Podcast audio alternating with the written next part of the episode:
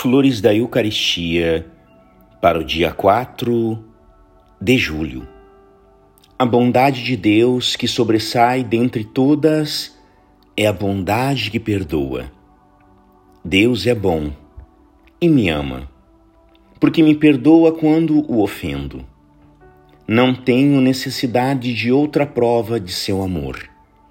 Nenhuma outra é mais convincente. Nenhuma nos sensibiliza tão profundamente.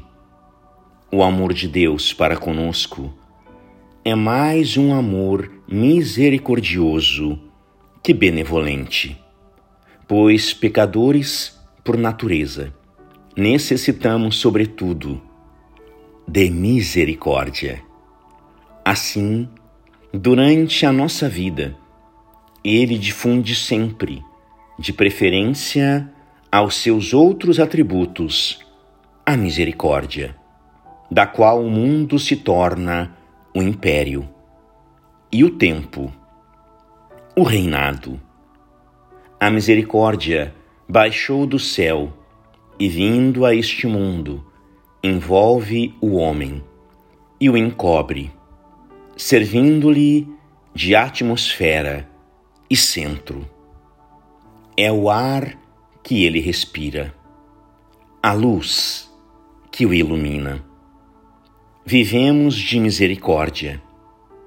Ela subtrai o pecador à ação da justiça, que lhe deveria punir cada pecado, sustendo-a, retardando-a até o momento da morte.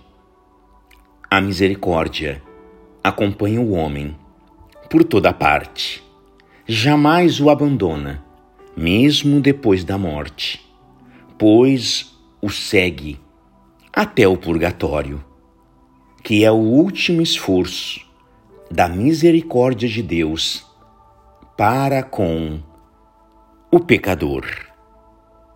Graças e louvores sejam dadas a todo momento ao Santíssimo e Diviníssimo Sacramento.